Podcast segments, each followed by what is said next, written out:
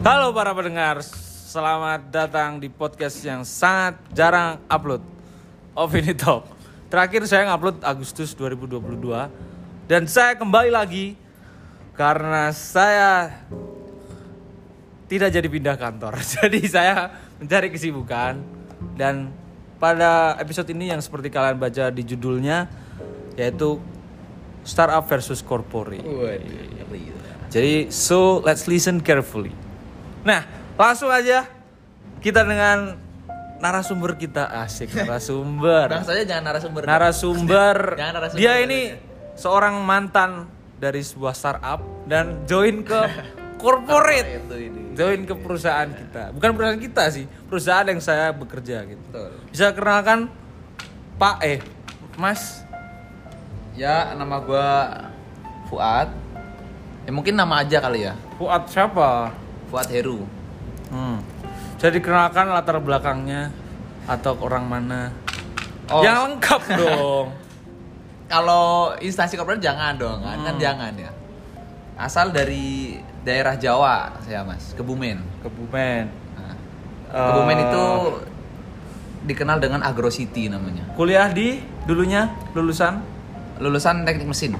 Tahun tahun dua ribu dua puluh. Di salah satu institut di Bogor ya. Ya gitu. Itu kayak gitu nyebut, Bro. Di salah satu institut di Bogor. Kan banyak ya, ya, ya. Itulah. Enggak, kalau jurusan institut, apa dulu? Mesin. Mesin, mesin. Jadi kalau mesin di mesin pertanian ya. Iya. Ya udahlah, saya dari P B gitu dah. Nah. Apa kabar nih Mas Fuad? Ya kan. Sesuai skrip ini. Yo, apa sehat. Kabar? Sehat, Mas. Sehat. Sehat. Alhamdulillah. Kok saya enggak ditanyain? Iya, tanya balik ya. Kalau Mas Ita dari mana nih? Enggak, apa kabar? Kan orang-orang udah tahu, kan saya hostnya. Oh iya iya. Oh iya, apa kabar Mas Ita? Saya kurang baik sih.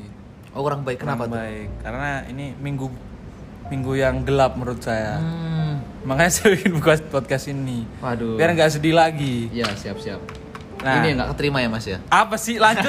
Anyway, jangan oh, iya, dibahas iya, itu. Iya, iya. Itu biar yang lalu, jangan dibahas. Nah, karena pemirsa nggak tahu. Iya. Sesuai judulnya ya kan. Startup versus corporate. Simpel, kita mulai dari backgroundnya dulu. Apa ya. Itu startup? Apa itu corporate? Kita mulai dari startup dulu. Startup itu apa? Startup kalau yang sepengetahuan gue aja ya, gue bukan jangan saya ya, gue ya. Hmm. Gue itu startup adalah perusahaan yang Uh, pertama masih develop, development. Kedua dia memiliki jumlah karyawan yang sedikit. Mm. Uh, terus apa lagi? Mungkin sedikit yang gue tahu itu sih. Uh, nah kedua juga biasanya kalau di startup prinsip kerjanya itu kekeluargaan dan lebih fleksibel gitu. Oh, mungkin kalau saya sih melengkapi aja menyanggah. Sepengetahuan saya dan saya membaca. Kalau mungkin bedanya bisnis modelnya itu berbeda startup ya. Dengan korporasi. Kalau corporate tuh uh, mengincar profit sebanyak-banyaknya dengan ya, modal ya. Sedikit. Tapi kalau startup tuh lebih mengincar valuasi, mengincar valuasi perusahaan itu nanti goalnya bisa dijual dengan harga yang mahal, nilai tinggi, ya. Cari investor kan gitu kan, bakar-bakar duit. Terus ada unicorn, ada Corn, corn dog apa? Dekakorn ya. Nah itu bilangnya apa? Unicorn. Dekakorn. Uni itu uh, dia mencapai valuasi satu miliar dolar. satu miliar dolar. satu miliar dolar. Itu kalau deka kan sepuluh ya. Itu kotor. Kotor namanya valuasi. Nah, kayak valuasi itu kan nilai perusahaan, Mas. Oh, kayak iya, nilai dari perusahaan. Kayak dia tuh uh, biasanya kan nilai dari pertama apa namanya? Profit sih, profit juga masuk ya. Terus kedua hmm. dari eh, gimana kinerja atau kualitas dari S D M-nya. Mm. Terus eh, apa lagi ya? Mungkin apa lagi? Bisa ditambahin? Setahu saya itu doang sih. Saya itu. Kalau saya ada, mungkin, ada lagi, tapi saya lupa Mas. Saya menyanggah korporasi ya. Korporasi eh, lebih ke sistemnya ya kan. Kalau sepengetahuan saya, saya tanya-tanya teman-teman yang lain, di startup tuh lebih luwes job desk-nya. Biasanya kamu gitu bisa sih. Memegang banyak role di sana. Gak jadi misal gak jadi marketing tapi kamu bisa jadi editor. Mm. Apapun itu bisa jadi kan. Seperti betul. Anda engineering kan. Betul. Kadang bisa jadi sipil juga, kadang elektrik ya, juga. Nukang juga lah. Nukang juga. Nukang juga. Mekanik juga. Kan beda sama corporate udah ada divisi-divisinya. Beda. Sesuai kita kerja sekarang kan di engineering ada bagian-bagian misal mekanik, lebih terkhusus lah gitu nah, ada terkhusus. Sebenarnya kalau di startup startup pun juga khusus. Kita pas gua masuk juga itu khusus bagian uh, engineering, field engineering lah. Oh. Cuma ya pada pada pada prakteknya biasanya tuh gini. Kadang kalau misal kalau gue dulu ya di startup yang base project gitu loh, base project. Kalau misal project kita lagi kosong nih, ya kita kan nyari nyari project lagi kan. Ya gue oh. ngerangkap jadi desainer. Bener kata lo tadi karena ya kan? Karena uh, apa? Orang ya tadi ya. Uh-uh. Jumlah orangnya tuh emang cenderung dikit. Biasanya di startup gue dulu tuh ya sepuluh lah, sekitar sepuluh orang. Itu startup yang bener-bener dari namanya aja startup tuh rintisan ya. Betul, perusahaan rintisan lah, perusahaan, perusahaan rintisan. Sebenarnya itu bukan apa ya? Dari zaman dulu tuh ada. Sebenarnya ada, cuma namanya bukan startup dulu, belum ada, belum startup. Sebenarnya kalau uh, sepengetahuan saya juga startup itu istilah kayak bahasa buat anak muda gitu loh. Mm-hmm. Makanya kan di startup itu biasanya orang di atas itu bukan bukan namanya manajer lagi, tapi direktur. Direktur. Langsung direktur. Iya, C E O. C E O. Nah, C E O. Ada C E O, biasanya C E O. C T O. C T O, C O O gitu kan. Nah, C F O. Sebenarnya itu kayak manajerial doang, tapi di startup itu kan pakai C E O itu biar keren gitu loh. Bahasa anak muda lah, istilahnya bahasa anak muda. Oh. Istilahnya sama kayak direktur. Oh. Jadi kalau C E O itu kan dia kayak pemegang uh, yang nge-lead perusahaannya lah, chief of executive ya kan. Mm. Ada di tempat gue dulu gak C T O gitu. Chief Chief tech Chief uh, technical tech. Tek, teknologi lah. Oh, teknologi. Teknologi officer, ada C F O, Chief Finance. Finance officer, terus ada C O O, Chief operational. Sama aja sebenarnya kayak manager. Sama aja kayak manager operasional, manager, manager finance, manager finance, manager apa? Teknologi sama juga sebenarnya. Kalo... Sama, gue mau nambahin tadi sih, kayak yang bedanya di startup itu gue pernah dengar dari Dokter Indrawan nih ya. Jadi Oh, Indrawan, dengar ya, Indra Nugroho. Iya, oh. Itu gue cukup inilah cukup apa sih namanya itu sering denger gitu dan karena dia kan beliau pintar ya orangnya ya. Hmm. Kenapa katanya? Jadi kalau startup itu ngandelin investor mas. Investor. Bener kan investor. Kenapa? Karena biasanya investor itu juga punya tujuan. Kayak sekarang nih banyak startup yang masih rugi kan. Uh-uh. Sebenarnya mereka kejar tuh valuasi bener. Bener kan. Bener. Tujuan. Apa ya istilahnya? Premisnya Premisnya valuasi. Valuasi. Ujung-ujungnya kan? Nanti dijual. Yang setahu saya banyak kayak gitu.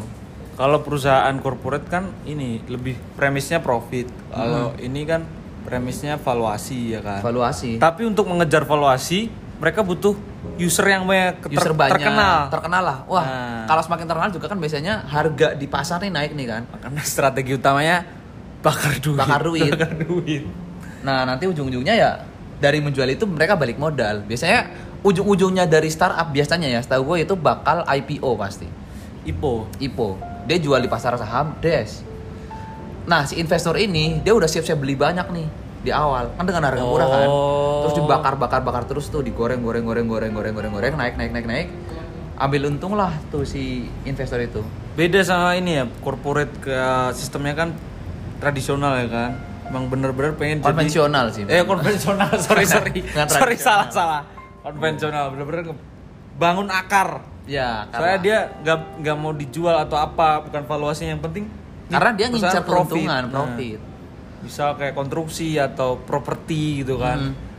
Ini misal ada gedung gitu kan. Udah untung sepuluh tahun. Ya udah tetap dikejar terus. Kejar terus. Mau gedungnya bobrok juga tetap dirawat. sampai... sampai...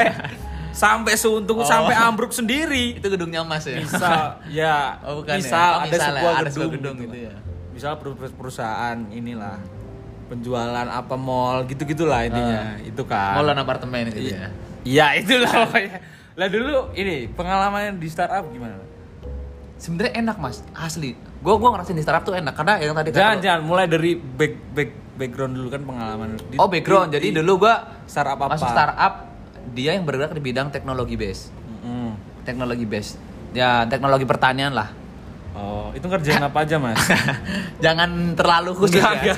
You gak tanya. Teknologi base, jadi kita tuh istilahnya bikin sistem smart system lah, buat monitoring tanaman, buat controlling uh, microclimate yang ada di dalam suatu bangunan.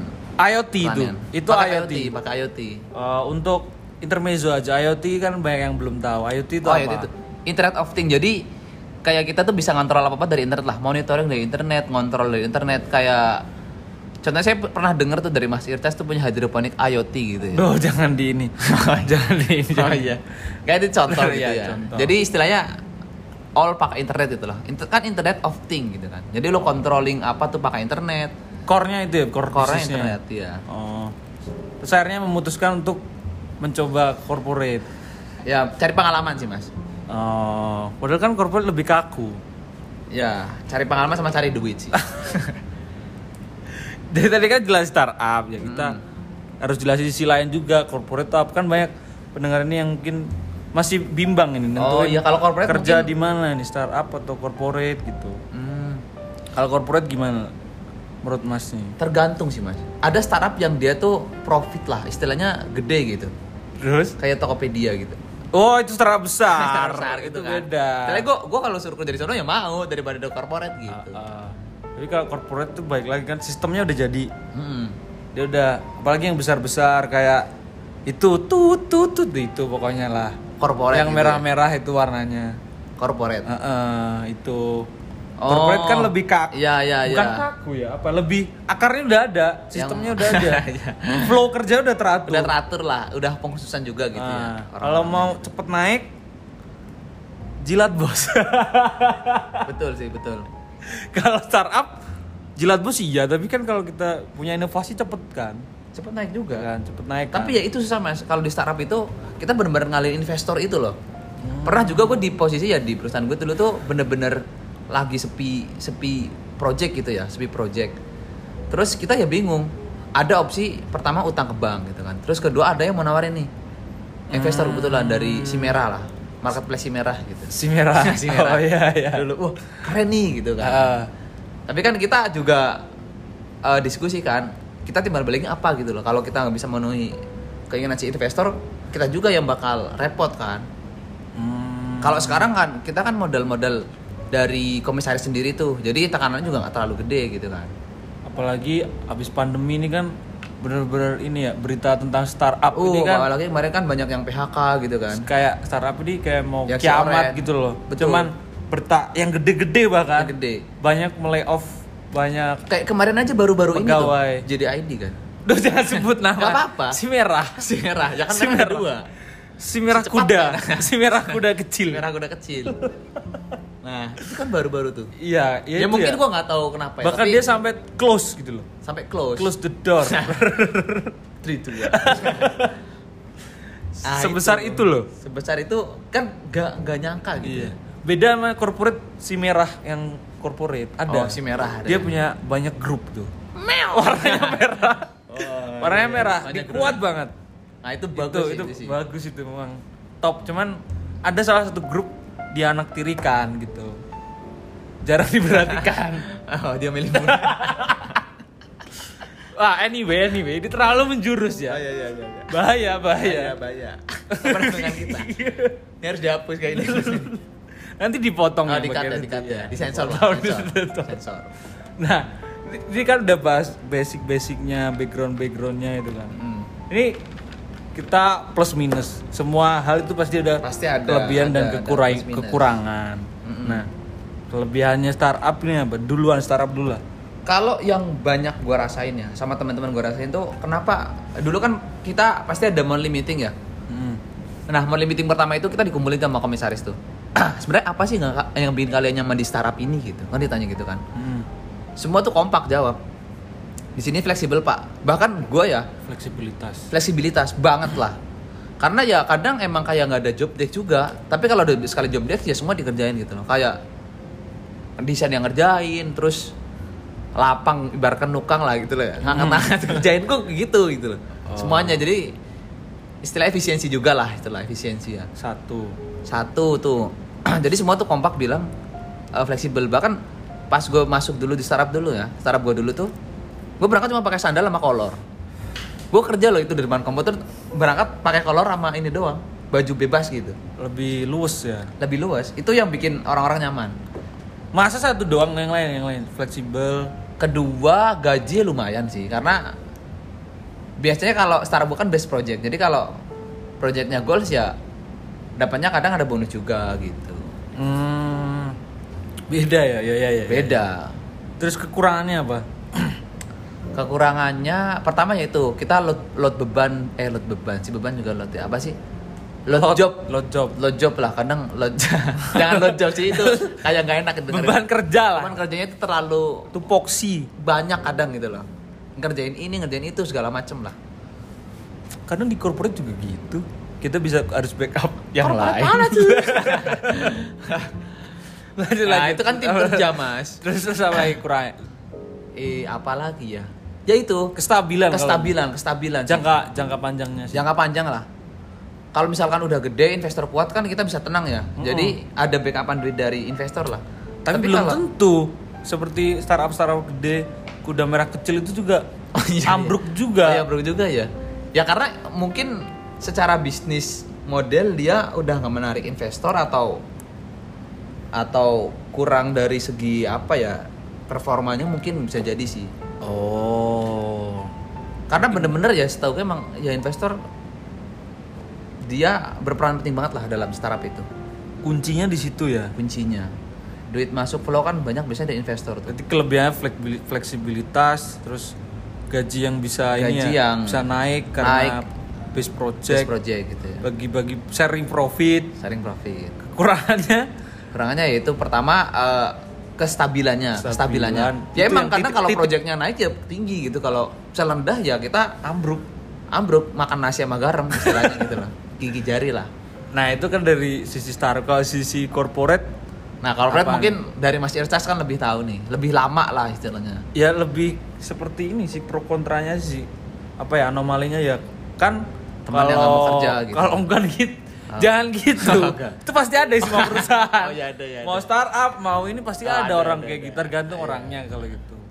Kalau kelebihan belakang gitarannya. Kelebihan kelebihannya startup kan itu tadi. Kalau kelebihannya corporate itu mungkin yang pertama gaji tetap, hmm. mau kestabilan ya, nah, mau berkebalikan lo ada project, mau lo nggak ada project, apalagi di bidang maintenance duit tuh pasti ada, hmm. gaji tetap, terus fasilitas ada ya kan.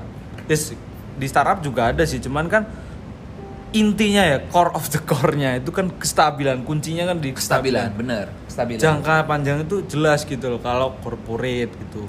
Dan menurut gue sistemnya sistemnya itu jadi gitu loh, kita lebih masuk matang gitu ya, tinggal kita pelajarin udah gitu, kita ikutin flow kerjanya. Terus pembagian tugas juga udah ter terkhusus gitu ya, terperinci uh, terkhusus gitu ya. Meskipun kadang overlap juga gitu, mm-hmm. curhat dikit kadang overlap backup. Oh.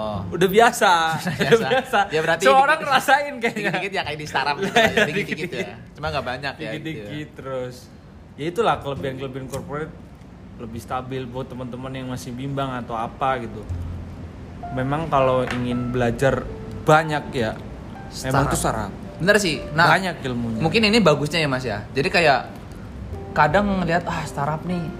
Kalau dengar dari tadi Mas Ilta sama Mas Fuad nih kayak aduh nggak stabil, tapi kalau yang gue lihat sih lu belajarnya gitu sih Mas, karena kan di kuliah atau di pendidikan lu nggak dapet praktek kerja seperti yang di lu kerja gitu, misalnya ke startup, walaupun mungkin kestabilannya masih kurang gitulah, it's okay nggak apa-apa kayak buat belajar gitu, mungkin buat teman-teman gitu, hmm. kayak buat belajar, buat belajar aja. Ilmunya banyak ya. Banyak bener. Karena lu ngerjain banyak kan, jadi lu bisa multi talent nanti lo keluar tuh lo udah udah siap kerja gitu. Kayak training camp ya istilahnya. Iya. Jadi udah siap kerja. Jadi jangan berpikiran kayak aduh. Apalagi karena kan orang-orang yang mungkin milenial karena sekarang gengsi-gengsian ya. Ah males lah gue di sini gitu. Gue pengen sarap yang hijau lah gitu ya. Yang keren lah. Yang merah sih atau yang udah. Atau yang oren, oren kan ya. Banyak tuh di TikTok oren dia oh, promosi iya, iya, kantornya iya. Ini keren oh, ada nyantai, jajannya gitu, ada jajan gitu ya, belum kursi. Tahu gajinya tuh U M R. kerjanya kerjanya, kerjanya uh, kayak kuda di gedungnya itu pasti di lantai-lantai atas itu masih nyala lampunya, mm-hmm. kita tenggo. jam enam ya pulang pulang gitu.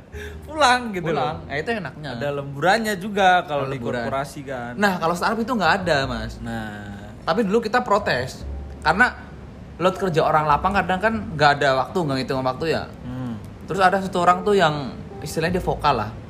Nih kita di lapang lembur segala macem.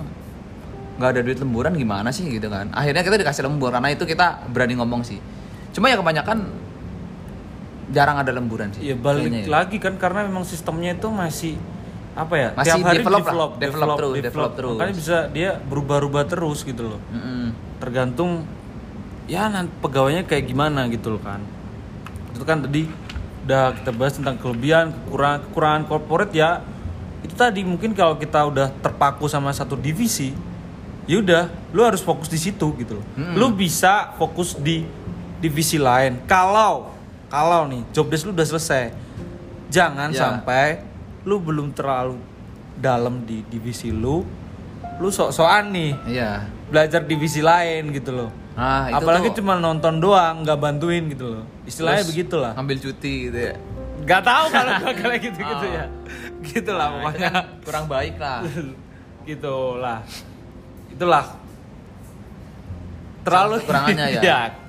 Kurang-kurangan, kekurangan korporat. Ini podcast sambil juli ya, judulnya.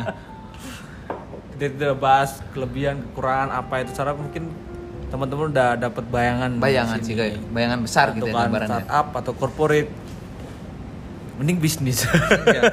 Tapi bisnis kalau lo nggak ada uang ya sama aja. Iya, jangan-jangan nanti melebar. Nah, itu ya, ya. itu ranah lain nanti ya, ranah gitu lain ya. Episode lain lah. Uh, ini nih pasti semua hal itu ada resikonya kan. Ya betul lah, mas. Resiko di kan mas ini pengalaman di startup. Nah menurut mas nih resiko kerja di startupnya apa? Selain uh, fleksibilitas tadi loh, itu karena resiko, keluasan, keuntungan ya. Fleksibilitas juga resiko menurut saya, karena tahu-tahu jam kerja kita jadi fleksibel gitu, ya kan? Job desk kita jadi fleksibel gitu. Mungkin bahasanya resiko, resiko terlalu ini ya. Resiko, mungkin masuk kekurangan ya mas ya. Ya, anggap aja risk juga. Itu risk kan. Risk ya. Lo harus siap. Ya, oke, lo harus siap. Ada ada ada ada. Mungkin kayak tadi tuh balik di awal gitu. Kayak kita harus siap apa gitu. Uh, banyak ini loh, banyak yang dikerjain jadi enggak fokus kayak di corporate gitu loh. Jadi ya tergantung teman-teman juga. Mungkin kalau buat awalan kita ngerjain banyak, terus capek lah segala macam ya risikonya itu gitu. Hmm. Tapi teman-teman dapat pengalaman banyak itu. Tapi teman-teman enggak fokus ke satu bidang. Kan yang seka- sekarang dicari orang yang dia ahli di suatu bidang kan mas, expert, expertise, expert satu bidang ya kan. Pasti lu bakal dicari lah gitu. Pasti dicari sih. Oke okay, oke. Okay. Beda kalau misal kayak lu bisa megang semuanya tapi lu nggak expert di satu bidang ya, ya masuk startup lagi. Enggak enggak. Ya enggak sih. Ya ya paham paham paham. Sama ini menurut menurut saya sih ya. Kalau kerja di startup ya harus siap layoff sih. Kalian nih kayak biner gitu loh, satu nol. Kalau enggak kerja, kalau emang start kalau kalian kerja enggak bener, startup hancur ya udah, kalian mau ya. Di layoff gitu. Mm-hmm, bener-bener, resikonya itu. Resiko terbesar sih. Kayak tadi pas gue itu dulu gue untungnya ya, sebenarnya pas di gue Mas, pas project sepi nih. Sedangkan eh, operasional gaji karyawan harus jalan kan. Hmm. Pasti dari perusahaan kan bingung. Salah satu opsinya cut off. Cut off atau cut off. Tidak membayar gaji karyawan. Nah, gitu. Bukan dia membayar sih. Di ditunggakan. Ditahan delay, lah, ditahan delay gitu, delay. Itulah. Ya itu resiko, salah satu resiko. Resiko kan itu pesan untuk semua ya. Kalian harus siap gitu loh. Kalian harus siap, siap kapanpun perang. Ya di cut off gitu loh. Kapanpun di cut off. Tapi di korporat kan sama juga. Iya, tapi di korporat harus dibayar. Lebih prosedural ya, nah, lebih prosedural ya. Prosedural, nggak mungkin tiba-tiba nggak dibayar gajinya gitu. Iya, kadang juga kalau di korporat ada pesangon ya. Kalau startup kan nggak ada. Mas Fuad nggak ada pengalaman gitu di startup dulu. Oh. Nggak dibayar gitu. Kayak tadi tapi. Kok takut banget kayak ngomong? Nggak takut. Cuma ya sensitif mas. Sensitive. Ini juga pesan sih bagi startup. Siapa tahu ada ini yang punya startup dengerin kan. Oh, jangan sampailah kalian tidak membayar ini apa? Gaji karyawan kalian gitu. Mereka bekerja dengan keringat gitu. Bakal ada hadisnya kan, bayarlah karyawan sebelum apa? tetesan tetesan keringatnya itu jatuh kering. Ke tanah. Ah, kering kering kering. kering sorry ya, sorry. Kering. Itu. Ini udah basah kering ya, udah udah, udah lupa ya. Belum dibayar gitu. Itu udah kan. udah itu udah jangan bahas mulu itulah ya ya sem- yeah. kita cuman ini ya, ya sharing ya. sih sharing sih mas ya. Ini kita bukan bermaksud menggurui ya, mohon maaf iya. kita karena kita juga kayak gue juga masih belajar kita gitu, hanya sharing, kita hanya gue ya, bukan ahli yang di startup, kita cuman gitu. Orang biasa, cuman karyawan swasta ya kan, hmm, yang gajinya M R ya kan? Jangan dibongkar kalau itu. Oh, iya, iya, iya. Ya tinggal semoga semoga bisa apa ya, menambah ini sih. Ya menambah sedikit insight sih buat teman-teman. Insight. Semoga opiners, bermanfaat. Ya, semua bermanfaat. Opini semua biar tahu gitu loh. Apa, kalau masih bimbang beli startup atau corporate ya, itu kan bingung kan. Iya, bingung. Dari podcast ini kalian tambah bingung gitu. Oh, iya. Bisnis saya. Bisnis gak ada duit.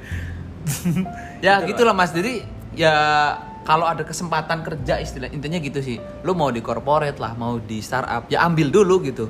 Buat pengalaman lu kerja, karena misal kayak gue sebagai H R D, lu gak ada pengalaman kerja ya kadang jarang gue ambil. Tapi gue pernah denger ini juga mas, ini mungkin intermezzo dikit ya mas ya, ya? Intermezzo agak ngelebar dikit. Ngelebar dikit gak apa-apa ya. Kayak misalkan ada sih orang yang bisa nyari fresh graduate, pertama yang dicari apa mas? Gue gue dicerita sama atasan gue ya dulu ya, bener, pengalaman sama fresh idea. Biasanya orang-orang baru kan idenya tuh banyak, cemerlang. Beda sama orang lama kan kolot biasanya kan, orang udah pengalaman tuh kolot kan. Jadi kalau yang uh, dari pengalaman atasan gue dulu tuh cerita ya gitu at. Biasanya kalau orang-orang baru atasan tuh nyari fresh, fresh dia tuh bukan orang pengalaman karena dia nyari idenya. Hmm. Makanya kayak uh, lo bisa dapat ide juga kan karena lo ada pengalaman juga sebelum mungkin kan, atau lo dari sekolah. Hmm. Gitu sih. Itulah pesan-pesan dari Mas Fuad. Kalau dari saya sih ya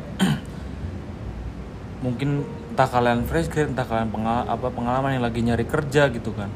Ya semuanya itu pilihan kalian gitu loh. Betul. Hidup kalian ya pilihan kalian, kamu menentukannya kemana gitu. Tapi yang paling penting ya harus melangkah sih. Kalau kalian tetap diem mikirin aja ya gak bakal kejadian gitu loh. Iya. Karena gagasan terbaik adalah gagasan yang dilaksanakan, dieksekusi. Kalau cuma dipersiapin doang ya buat apa? Gitu. Bakal jadi mimpi doang ya. Ah, itulah. Wah, super sekali podcast nah, ini memang sangat-sangat ini ya, deep sekali, dalam sekali. Tidak inspiratif tapi. Tapi ya, itulah. Ini udah terlalu panjang ya. Semoga bermanfaat bagi teman-teman semua. Amin. Ya kan? Wah, amin sih kayak doa. Ya, itu dari saya. Saya Eca Sandro dan teman saya, saya Huat. Ya.